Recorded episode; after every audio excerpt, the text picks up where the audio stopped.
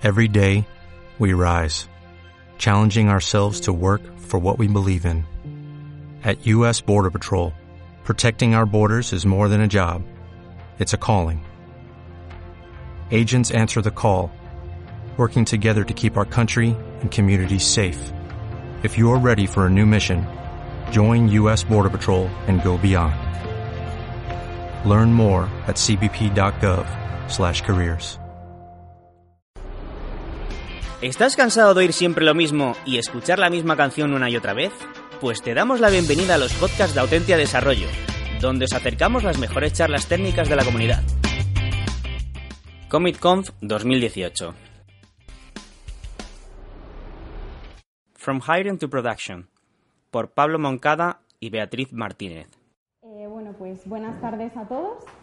Eh, perdón un poquito por el retraso en empezar. Mi nombre es Beatriz, yo trabajo en IBM y creo que como todos los que estamos aquí eh, soy una apasionada de la tecnología y me encanta estar constantemente aprendiendo cosas nuevas.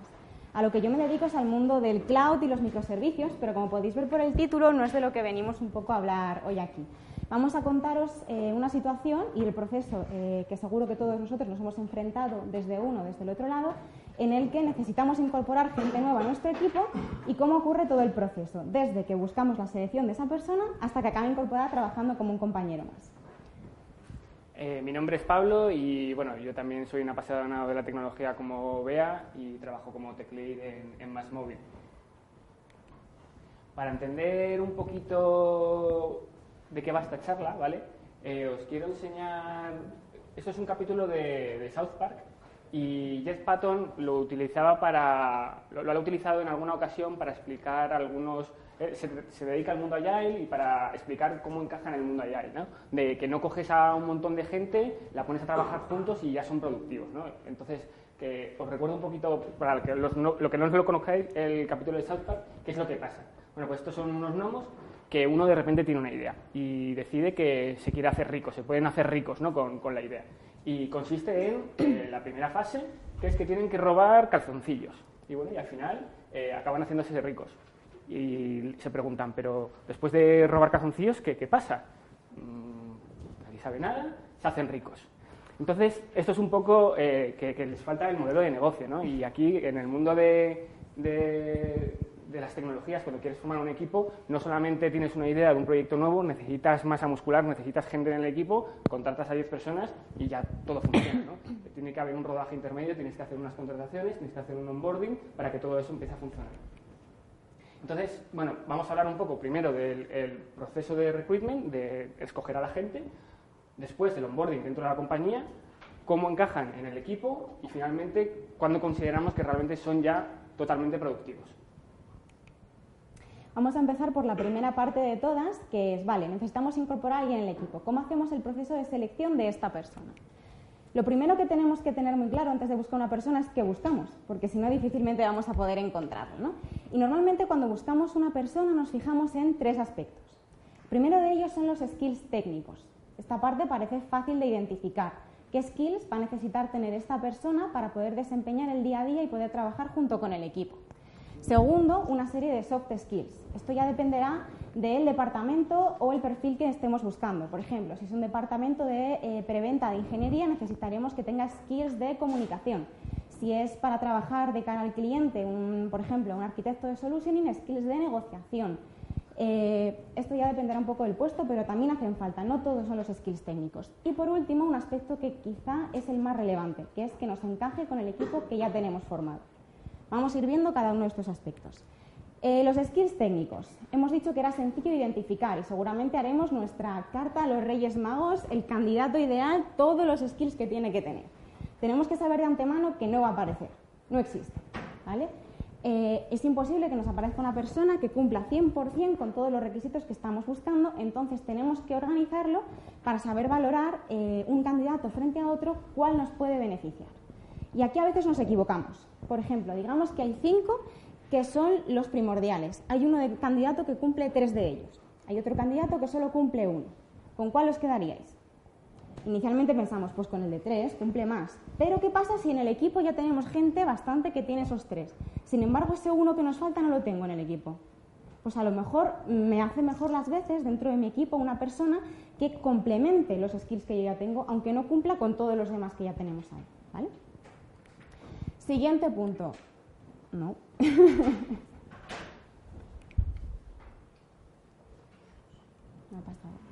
Los soft skills. Eh, como he mencionado, esta parte depende un poco del eh, rol que estemos buscando. Yo os voy a hablar de mi eh, situación en concreto. Yo trabajo en un departamento de arquitectura e innovación, donde la parte de innovación es muy importante. Entonces, más que personas que tengan mucha experiencia con algunas tecnologías en concreto, me interesa gente que sea capaz de empezar a aprender nuevas tecnologías muy rápido, ponerse al día enseguida, que le encanta estar constantemente innovando. Y aquí, ¿qué es lo que yo necesito? Es eh, una capacidad de resolución, porque se van a enfrentar a problemas constantemente y van a tener que resolverlos cuando todavía no hay gente que lo ha hecho antes que ellos.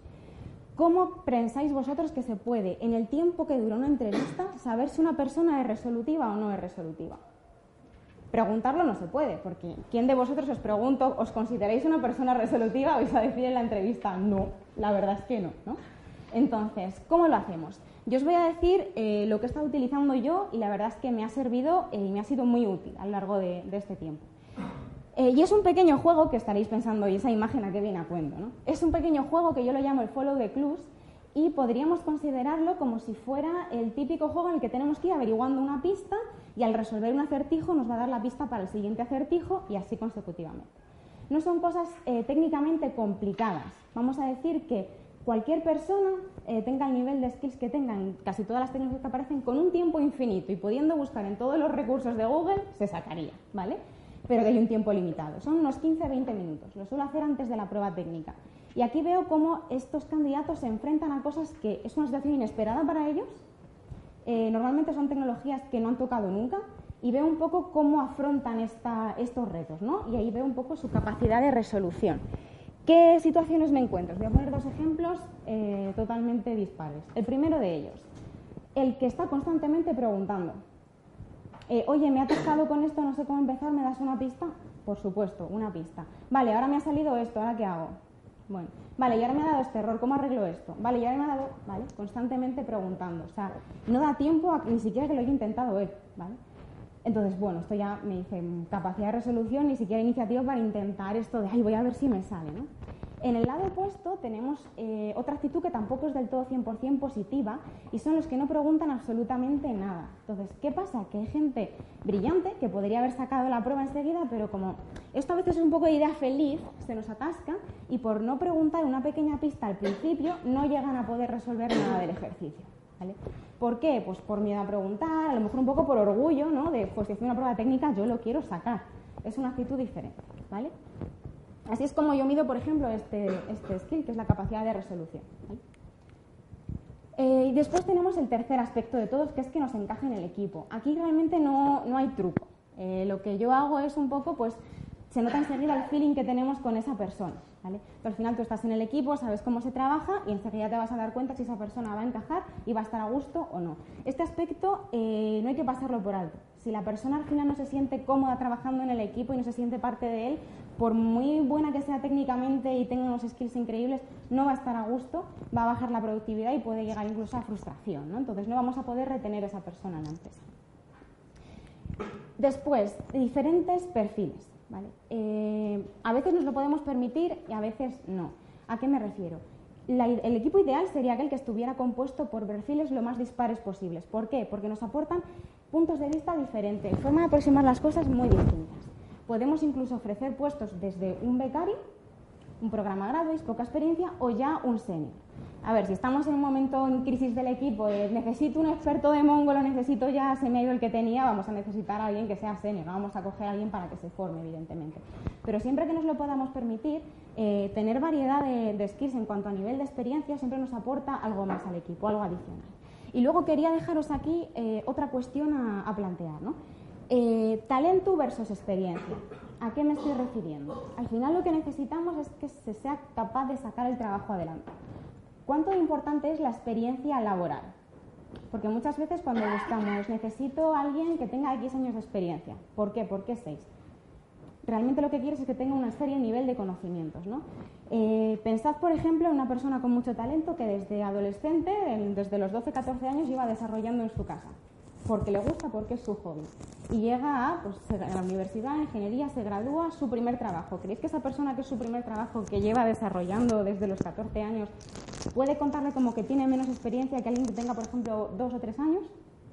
Depende, te aporta mucho lo que es la experiencia laboral y el mundo de la empresa, pero son cosas un poco a, plantear la balanza. Yo creo que no deberían pesar tanto los años eh, que se lleve trabajando en tecnología como el conocimiento que se tenga de la misma.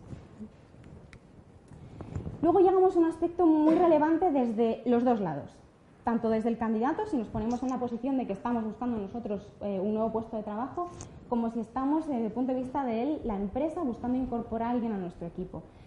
La gestión de las expectativas. Esto es muy importante para evitar frustraciones o encontrarnos con algo que, ups, esto no es lo que yo pensaba. ¿no? Eh, ¿A qué me refiero con los dos puntos de vista? Desde el candidato, tenemos que gestionar bien esto porque si les prometemos que vamos a ser capaces de realizar este trabajo con esta calidad en este tiempo, les estamos poniendo las expectativas aquí. ¿Qué pasa si luego damos hasta aquí? Ya estamos defraudando, ya estamos decepcionando, ya no estamos dando todo lo que habíamos mm, un poco puesto en, su cabeza que íbamos a ser capaces de hacer, ¿no? Un poco de decepción, no queremos que eso pase. Eh, desde la inversa también ocurre. ¿Qué pasa si la empresa dice, guau, mi equipo es genial, trabajamos en un proyecto que estamos constantemente trabajando con nuevas tecnologías, un equipo súper dinámico, todo gente joven, muy... Tienes unas expectativas, guau, venga, va, firmo, voy. Y luego te encuentras con un trabajo monótono, con gente que dices, ¿dónde está el dinamismo aquí? ¿Creéis que si le gestionamos así las expectativas a ese candidato vamos a poder retenerle con nosotros? No. ¿vale? Entonces, es muy importante porque, aun teniendo, nos pasa cuando vamos al cine también. Si esperamos esto, aunque nos den un poquito menos, ya nos va a decepcionar. ¿vale? Importante. Y ahora quería compartir con vosotros algunos ejemplos que yo misma me he encontrado, ¿vale? Eh, a la hora de hacer el proceso hasta aquí, lo que sería la selección de, personal. Y he elegido cuatro aspectos que a mí pues, me han chocado, yo no lo esperaba cuando empecé a hacer selección. ¿Recordáis que cuando he empezado a hablar del aspecto de los skills técnicos, era, parecía la parte fácil? ¿Cómo sé yo si una persona tiene los skills o no? Se lo pregunto, le hago una prueba técnica, parece fácil de averiguar, ¿no? Pues a veces no es tan fácil, porque hay gente que tiene verdadero talento y verdadero arte para responder sin responder a una pregunta. Y os voy a poner un ejemplo. Este es el caso de un candidato que ponía una de las apartadas de su currículum que tenía experiencia con herramientas de configuration management. Y le pregunté por saber un poco más, ¿no? Bueno, ¿y con cuáles has trabajado? ¿Para qué tipo de proyectos? ¿Cómo las has empleado? Y su respuesta, que me respondió, fue, bueno, en realidad las conozco todas porque llevo mucho tiempo trabajando ya con esto del mundo de la automatización y el cloud y empecé pues con las primeras que surgieron, después me iba adaptando, he hecho proyectos también más recientemente, entonces bueno, pues he trabajado con todas y en todo tipo de proyectos. Vale, genial, me quedo igual, no sé lo que me ha dicho. Le pregunté un poco más. Pero bueno, si te planteo una situación en concreto eh, y resulta que tienes un escenario específico, ¿cuál me recomendarías utilizar? Bueno, pues depende también, ¿no? Porque claro, si tengo un tiempo para cumplir el proyecto y resulta que el equipo ya sabe de una, pues sería más mejor que esa y no empezáramos con otra, porque claro, el tiempo de adaptación. Total, que era imposible realmente conocer cuáles conocía eh, este candidato en concreto y dónde les había trabajado. Y a cada pregunta me respondía, pero no conseguía la información que realmente estaba buscando. Los siguientes ejemplos son, y ocurre más a menudo de lo que parece cuando se miente en el currículum, ¿vale? Al final el currículum se utiliza para qué? Para que te llamen a la entrevista. Es el primer filtro, ¿vale? Y hay muchos que luego pues son sinceros y cuando preguntas por un punto te dicen, no, es que eso me lo inventé, en realidad no he hecho nada de eso, era para que me llamaras. ¿Vale? Genial. O sea, le ha servido, le hemos llamado, está ahí, ¿no? A lo mejor eh, este candidato luego tiene el resto de requisitos y hay buen feeling y le acabas contratando, ¿no? Por lo menos va de frente, ¿no? Eh, hay otros que cuesta un poquillo más pillarles la mentira, pero al final se acaba, se acaba descubriendo, ¿vale? Pero sí, se miente. El siguiente son situaciones en las que yo me quedo que no sé cómo reaccionar, porque no sabes si te están contando, pues esto es una broma, me tengo que reír o me lo está diciendo en serio y no, sabes muy bien cómo tomártela. Eh, me viene a la cabeza ahora un ejemplo en concreto que eh, era para un arquitecto de cloud del puesto y le pregunté, bueno, pues eh, imagínate que tuvieras que abordar, no recuerdo el escenario, una migración a un cloud, de las diferentes ofertas de cloud público que puedes encontrar ahora mismo, ¿por cuál te decantarías? ¿En base a qué aspectos valorarías? Y me dijo, mira, en realidad todas son iguales, da lo mismo, todas tienen lo mismo, La que tenga el nombre más divertido, que como vamos a tener que llamarla muy a menudo, así nos lo pasamos bien. Esto es real. Esto es real, ¿vale? Claro que lo dices serio y que no sabes si te está gastando una broma y te ríes o qué. Y el último son casos en los que yo me llego a plantear qué había hecho mal hasta ese momento, porque todo iba súper bien, me estaba encajando el candidato, perfecto. Ya la última pregunta antes de decir, pues me encanta, eh, era, ¿os acordáis que he dicho que trabajaba con innovación y nuevas tecnologías? ¿no? Y, la verdad que este candidato en concreto las conocía y hasta el momento, pues la última fue de que cómo iba a explicarlas a algún entorno en concreto de producción y lo que me dijo fue escandalizado, no, no, no, no, no, no, vamos a ver, todo esto como se estaba hablando es para entornos de D, para innovación, para desarrollo en producción, no, en producción las herramientas tradicionales con las aproximaciones de toda la vida que son las que funcionan. Ya me quedé muerta. Ya sé que este candidato de ninguna manera, pero hasta este momento yo algo estaba haciendo mal. Pues espero que os hayan gustado. eh, y hasta aquí un poco lo que es la parte de selección que estamos buscando y hemos encontrado a nuestro candidato. Ahora dejo que continúe con el siguiente paso. Dentro del onboarding de la compañía, que es una vez pues ya nos han seleccionado y vamos a entrar en la empresa, bueno, lo primero de todo son las expectativas del, del primer día, que entramos, eh, entramos en la empresa y, y queremos, queremos causar una buena impresión. ¿no? Entonces, tenemos que trabajar de más eh, para causar esa buena impresión, eh, que es realmente lo que, lo que se espera de nosotros. ¿no? Realmente, la realidad, lo que ocurre es que nuestros compañeros en, la compañía se espera que tengamos un periodo de adaptación. El entrar y empezar a hacer horas de más nos causa una, una falsa sensación de que estamos siendo productivos y realmente no tiene por qué ser así. El primer día que llegamos, eh, lo primero, normalmente suele haber un equipo de, de helpdesk en la empresa en la que, a la que vamos y, bueno, pues vamos, nos dan el ordenador, que puede ser un ordenador mejor o peor. Realmente eh, hay muchas empresas, sobre todo cuanto más grandes son, el ordenador te, lo da más pocho. suele ser así. Y merece la pena que te den un ordenador cutre, un equipo cutre, tu equipo con el que vas a trabajar todo tu día a día para que luego te esté dando problemas. O sea, ¿realmente merece la pena que las empresas eh, desinviertan en este aspecto? Pues no, no, merece para nada la pena. Y los permisos. Eh, cuanto más grande es la compañía, también es la más segura del mundo y menos puedes hacer. Y te pones a trabajar, te pones a instalar los programas y ni siquiera puedes hacerlo. ¿no? Esto realmente causa frustración. Desde el punto de vista de sistema operativo y software que vamos a necesitar para desarrollar, eh, es posible que nos den a elegir, oye, ¿quieres Linux o Windows? Bueno, hay veces que no tenemos elección, ¿no? Pero cuando tenemos elección, solemos escoger lo que nos gusta. Ahora, parémonos a pensar, ¿es realmente esa la mejor opción? ¿O realmente si todo mi equipo utiliza Windows y soy el único friki que le va a utilizar gustar Linux, es buena la opción de que coja lo que a mí me gusta y no lo que utilicen los demás? Bueno, pues habría que pensar también si eso me va a ayudar en el día a día, porque vamos a tener que configurar un montón de programas, un montón de herramientas y lo suyo es que sea exactamente igual que lo que tengan todos. Es buena idea que el equipo al que vayamos tenga ya una checklist de todos esos programas que ellos utilizan y cómo se configuran para que la persona pueda hacerlo. Y que al final el tiempo que nos dediquemos a estar teniendo todo instalado no nos dure más de uno o dos días y no se nos haga eterno. Por otra parte, hay otro software que no es el que utilizamos nosotros para desarrollar, que es el software que nos dan en la empresa, la gestión de calendarios, de correo, la herramienta de comunicación interna, la herramienta de planificación de vacaciones, si podemos eh, reservar salas, de reserva de salas, si en nuestra empresa existe un plan de reporting, la herramienta de reporting. Son herramientas que también hay que conocer, ¿vale? Lo único que no hace falta tragárselas todas el primer día. Eso, a medida que las vayamos necesitando, las vamos aprendiendo. También está bien que el equipo al que vayamos tenga un checklist y nos sea más fácil eh, Estos son una serie de eh, personas que te van a ir acompañando a lo largo de tu carrera profesional desde que tú entras en la empresa. Algunos de nosotros conoceremos todos, otros no habremos tenido la suerte de contar con ellos. ¿vale? El primero que veis aquí es tu AVI. El buddy es una persona de nuestro mismo rango, nuestra misma categoría, que normalmente pues, ha entrado una semana o dos antes que nosotros y ya se conoce los truquitos, ¿no? Y es a la que le preguntamos, oye, ¿cómo me configuro la impresora? Que tal. O, hola, ¿qué tal? Eh, ¿Dónde estaba el comedor? Que me he perdido con los dos ascensores que tiene esta planta enorme, ¿no? Todo ese tipo de cosas. La persona que te ayuda a guiarte dentro de la empresa, a la que recurres por, porque estas cosas te da palo preguntárselas pues, a tu manager, a tus compañeros, ¿no? A veces al principio. Este sería el buddy. Eh, todos hemos tenido un buddy, aunque a lo mejor no ha tenido el título oficial. Si nuestra empresa no tiene un programa de buddy, si te presenta, mira, este el primer día, este va a ser tu buddy, puedes recurrir a él, pero seguro que todos hemos preguntado ahí a alguien.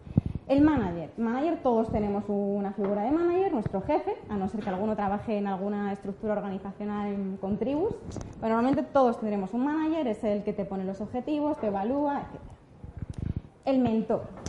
Mentor es el que te va a ayudar eh, en tu carrera profesional a crecer el que te va a ayudar a alcanzar los objetivos. Normalmente aquí buscaríamos a alguien fuera de nuestra organización o fuera del ámbito que conocemos.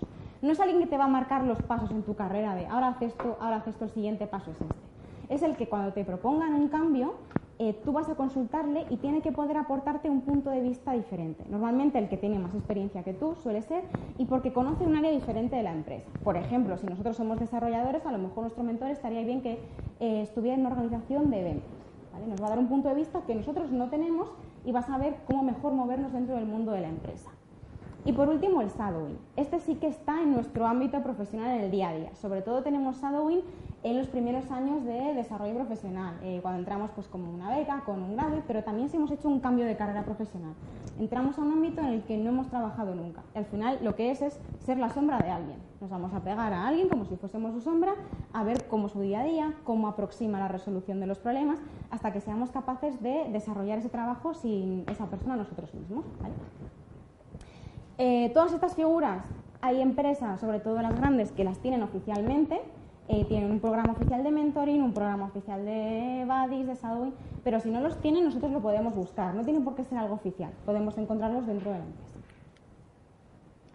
Los procesos de onboarding. El proceso de onboarding es la bienvenida a la empresa y podemos verlo desde dos puntos de vista. A la empresa eh, de forma global, y aquí suelen ser exactamente los mismos independientemente de donde entremos, es decir, el onboarding en tu empresa va a ser igual para alguien que entre en el departamento legal que para un desarrollador que para un puesto de ventas. Y además, si la empresa es internacional, pues suele ser lo mismo en todos los países. Todo el mundo hace lo mismo. Y el onboarding dentro de nuestro equipo, en el que vamos a formar parte. Eh, ¿Por qué es relevante el onboarding? Como vemos aquí, las cifras nos ayudan sobre todo a lo que es la retención de talento y a que la gente no se vaya un poco de la empresa. Eh, los beneficios para la empresa, ¿qué nos estamos refiriendo con este proceso de onboarding? Pues al final, el típico curso de seguridad que hemos hecho todos al entrar y compliance, em, el curso de lavado de cerebro que solemos decir, donde nos presentan toda la cultura de la empresa, los hitos, eh, la maravillosa familia que hemos entrado, que es la mejor empresa del mundo, todo lo que ha conseguido, la cantidad de años que lleva ya eh, en el mercado, liderando pues la tecnología o el sector al que se dedique, ¿vale? Eh, después nos cuentan sus valores y la cultura un poco empresarial. ¿Y por qué es importante esto? Porque al final la empresa qué es? La empresa son todos los trabajadores. Cuando se dice que la empresa tiene estos valores es porque esperan que los tengan y los representen todos y cada uno de los trabajadores que estemos allí. Entonces, tú tienes que ser capaz de representarlos en cliente donde estés o en tu equipo. Eh, le sirve a la empresa para ayudar a la retención de talento, para que todos los empleados estén alineados, para que todos conozcan la normativa. ¿De qué le sirve al empleado? le ayuda un poco a sentirse más parte de algo, de la empresa. Si el día de mañana él está en un pequeño departamento y toda la visión que tiene es de su equipo, a lo mejor ha coincidido con un compañero que no le mola mucho, un proyecto que no le motiva o un manager con el que no se tal, el conocer que está en una empresa que es mucho más que eso y todo lo que le puede aportar y dónde moverse. ¿vale? Y no pensar inmediatamente en me voy de aquí, saber que está en una pequeña parte de algo mucho más grande. Y bueno, no olvidemos también las actividades sociales en las que normalmente solemos participar. Puede ser, eh, puede ser irnos de, cañas con los compañeros por las tardes o hay empresas que ellas mismas se dedican a hacer actividades sociales eh, con los empleados que acaban de entrar o incluso con los empleados que ya llevan para fortalecer ese vínculo emocional, social que, que se tiene entre todos los compañeros. Y bueno, eh, opiniones hay de, todas, como, como, los colores, y hay a gente que le gusta participar en ellas y hay a gente que no le gusta participar. Hay algunos que su tiempo libre lo quiere dedicar a su familia, a sus amigos, a sus cosas, de manera profesional, y, otros que no les gusta directamente socializar con, con gente de su trabajo. Entonces, bueno, pues las opiniones hay que respetarlas. Vamos a ver ahora qué es lo que hacemos cuando o qué, qué pasa cuando nos unimos al equipo. Primero tenemos unas fases del equipo de desarrollo, ¿vale? Cómo va evolucionando desde que entra la gente en el equipo a lo largo del tiempo. Eh, digamos que nos han seleccionado, hemos hecho el onboarding a la empresa, ya estamos súper alineados con las culturas y los valores y ahora vamos a llegar al equipo. Cuando pone a varias personas juntas a trabajar, ala, este es el nuevo equipo que se ha formado, no van a trabajar como un equipo realmente. Eh, desde hace un par de años ha estado muy de moda todo el movimiento Agile, con las nuevas metodologías, gestión de equipos, y está muy extendido el modelo de cinco fases, eh, no cuatro, que es lo que veis aquí, a la hora de gestión del equipo. Pero las bases iniciales, el modelo inicial, eran de cuatro y era de 1965. Y esto es tan válido antes, en aquella época, como lo es ahora. Todo equipo recién formado pasa obligatoriamente por estas cuatro fases. ¿vale? La primera, cuando pones al equipo junto, lo estás formando, eh, ¿qué es lo que ocurre cuando llegas tú a alguien nuevo a tu empresa? Eh, te presentas, tengo este background, tengo esta experiencia, yo sobre todo pues sé mucho de esto, tengo ya un expertise, ¿vale? Un respeto que ya tenías ganado en tu antigua empresa porque se conocía tu valía, pero ahora no te conocen tus compañeros. Se presentan y se conocen un poco. La siguiente fase sería eh, cuando ya empiezas a intentar trabajar en algo con ellos y em, es, obligatorio que surjan diferencias de opinión unos opinando otra cosa, una cosa, otros otra, y empiezan los conflictos. Storm. Siempre van a surgir conflictos y aquí cuando una persona es nueva en ese equipo, o si el equipo es recién formado entero nuevo, lo que va a ocurrir van a ser pues las diferencias de opinión, esos choques, el ego un poquito de pues yo quiero que se tenga en cuenta mi opinión, la relevancia dentro del equipo. A raíz de estas confrontaciones y un poco pues quien gane la batalla van a salir de eh, qué persona es la experta o a la que se suele recurrir en esto. Y al final, ¿qué es lo que pasa cuando llegamos nuevos al equipo? Queremos que se tenga en cuenta nuestra opinión, queremos hacernos valer. ¿vale? Storming. Hay que salir de esta fase hacia eh, conseguir una colaboración entre todos los miembros del equipo, que se empiece a pensar no tanto en el yo, acabo de llegar, tengo que demostrar lo que soy, y más en el proyecto que estamos haciendo todos juntos y que se empiece a colaborar. A veces hace falta un poco la guía del manager para guiar hacia la siguiente fase, ¿vale? que sería el norme. Y por último, cuando conseguimos trabajar como uno solo, el equipo entero, ya podemos decir que somos un equipo pues, eh, altamente productivo y que realmente estamos sacando el proyecto adelante, centrados en el proyecto y no tanto en nosotros. Tenemos que contar que cuando incorporemos gente nueva, el equipo cambia y vamos a experimentar estas cuatro fases. ¿Qué roles hay?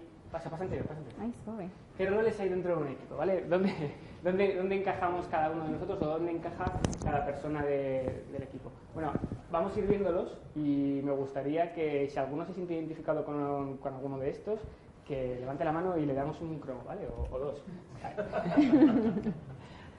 Los dos. Vale. El primero es la persona que es cooperativa, que es diplomática, ese que además eh, sabe escuchar, que lo malo que no le gustan las confrontaciones, no es alguien que le guste pelear por las cosas. Y además puede ser bastante indeciso. este, ¿Hay alguien aquí en la sala? No tenemos ningún... Ah, ah. No hay nadie. nadie se atreve porque es un poco indeciso o no quiere confrontación. El siguiente, el coordinador. Esta es una persona que es madura, eh, segura de sí mismo, identifica el talento, ¿vale? Además tiene muy claras las metas, delega con efectividad, pero puede ser eh, manipulador. ¿Y esto qué pasa? Que además, si juntamos esto de que sabe delegar y puede ser manipulador, al final puede delegar su propio trabajo y haciendo que al final la gente trabaje por él, ¿no? Entonces, bueno, pues... Coordinadores en la sala. Hay un coordinador aquí, un coordinador. El investigador de recursos es una persona que es extrovertida, es el entusiasta, le gusta oportunidades nuevas, eh, nuevas ideas, ¿vale? Es alguien que además es muy optimista y lo malo es que se le ocurren cosas nuevas, vamos a hacer esto, vamos a hacer esto, pero rápidamente pierde el entusiasmo. Además es muy fácil que pierda el foco. Si alguien se siente identificado, ya sabe. El implementador es alguien que es práctico, es, sobre todo es, eficiente, ¿vale? Transforma las ideas en acciones y lo malo es que tiene que implementar lo que ya está haciendo y puede ser lento a la hora de cambiar y tener que implementar nuevas cosas. El impulsor o promotor, ¿vale? Es alguien que es mm, dinámico, trabaja bien bajo presión y además le da muy bien, se le da muy bien eh, superar los obstáculos. Es una persona que, sin embargo, eh, alguna vez nos puede herir los sentimientos. Seguro que tenemos a alguien en el equipo que nos insulta o nos dice las cosas de aquella manera. Y, bueno, pues se puede volver un poco agresivo a la hora de llegar a conseguir sus objetivos. El cerebro.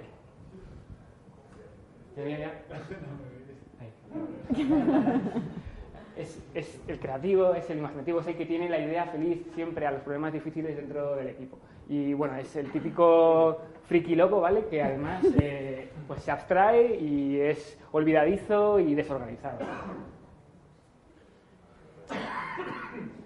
seguro que aquí hay bastante cerebros, El evaluador es aquel que es, bueno, es serio, es estrategia, tiene en mente todas las, todos los puntos de vista. Lo que pasa es que bueno, pues carece de iniciativa, puede ser excesivamente crítico y lento a la hora de tomar algunas decisiones. El especialista, este es alguien que sabe mucho de un área. El típico friki de Kubernetes que sabe mucho de Kubernetes y además te lo larga todo y tú no quieres escucharle más, ¿no? Pero ahí se, te habla, te habla, te habla y bueno. Y el finalizador, que es aquel que es meticuloso, eh, le gusta pulir, le gusta acabar las cosas y su defectillo puede ser que realmente sea demasiado perfeccionista. Entonces, finalizador. Cuando, cuando decimos que, que, un equipo ya es eh, altamente productivo, bueno, pues cuando ya realmente podemos, podemos programar, ¿no? Eh, depende un poco del, del equipo que hayamos querido buscar, de si es algo como habíamos dicho antes, más junior, más senior, ¿vale? Pero realmente podemos decir que es altamente productivo cuando ya las personas pueden trabajar, eh, pueden ir al día a su trabajo y sentirse seguras de que pueden trabajar por sí mismas. Si tenemos ciclos de integración continua y continuous deployment, que esas personas eh, puedan llevar eh, cómics a producción, ¿vale? Entonces, eh, serán momentos en los que cuando el equipo sienta a gusto podamos decir que es altamente productivo. Pero no tenemos que olvidar que realmente para que una persona haya encajado en equipo y de verdad pueda ser productivo y pueda seguir siendo, eh, yendo adelante, tiene que haber encajado con, eh, con, los valores de la empresa, ¿vale? Con la compañía, tiene que haber encajado en la compañía. Si no se encaja en los valores de la empresa, él puede estar muy a gusto con sus compañeros, muy a gusto con el producto que está haciendo, pero algo a la larga va a fallar. Eh, perdón. tiene que encajar con el proyecto él puede ser buenísimo otra vez haciendo Kubernetes, pero si el proyecto, el producto que está desarrollando no le interesa, eh, va a volver a fracasar lo mismo. Y por supuesto, tiene que, ser, eh, tiene que llevarse bien con los compañeros. Son las tres cosas que en esta charla hemos intentado reflejar que son importantes de conseguir para tener un equipo cohesivo. Y bueno, pues hasta aquí hemos llegado.